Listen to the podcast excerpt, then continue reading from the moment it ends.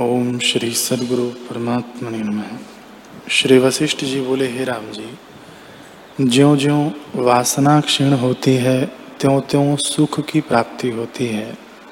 और ज्यो ज्यो वासना की अधिकता होती है त्यों त्यों दुख अधिक होते हैं।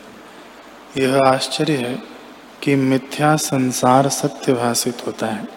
जैसे बालक को वृक्ष में बैताल दिखता है और उससे वह भय पाता है, पर वह है नहीं। वैसे ही मूर्खता से आत्मा में संसार की कल्पना है, उससे जीव दुखी होता है।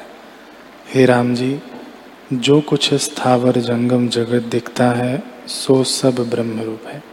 ब्रह्म से भिन्न नहीं, पर भ्रांति से भिन्न भिन्न प्रतीत होता है, जैसे आकाश में शून्यता, जल में द्रव्यता और सत्य में सत्यता ही है, वैसे ही आत्मा में जगत है। वह न सत्य है, न सत्य आत्मा अनिर्वाच्य है। हे राम जी, दूसरा कुछ बना नहीं तो क्या कहिए? केवल ब्रह्म सत्ता अपने आप में स्थित है। वह सबका अपना वास्तव रूप है। जब उसका साक्षात्कार होता है, तब अहम रूप भ्रम मिट जाता है। जैसे सूर्य के उदय होने पर अंधकार का अभाव हो जाता है। वैसे ही आत्मा का साक्षात्कार होने पर अनात्म अभिमान रूपी अंधकार का अभाव हो जाता है।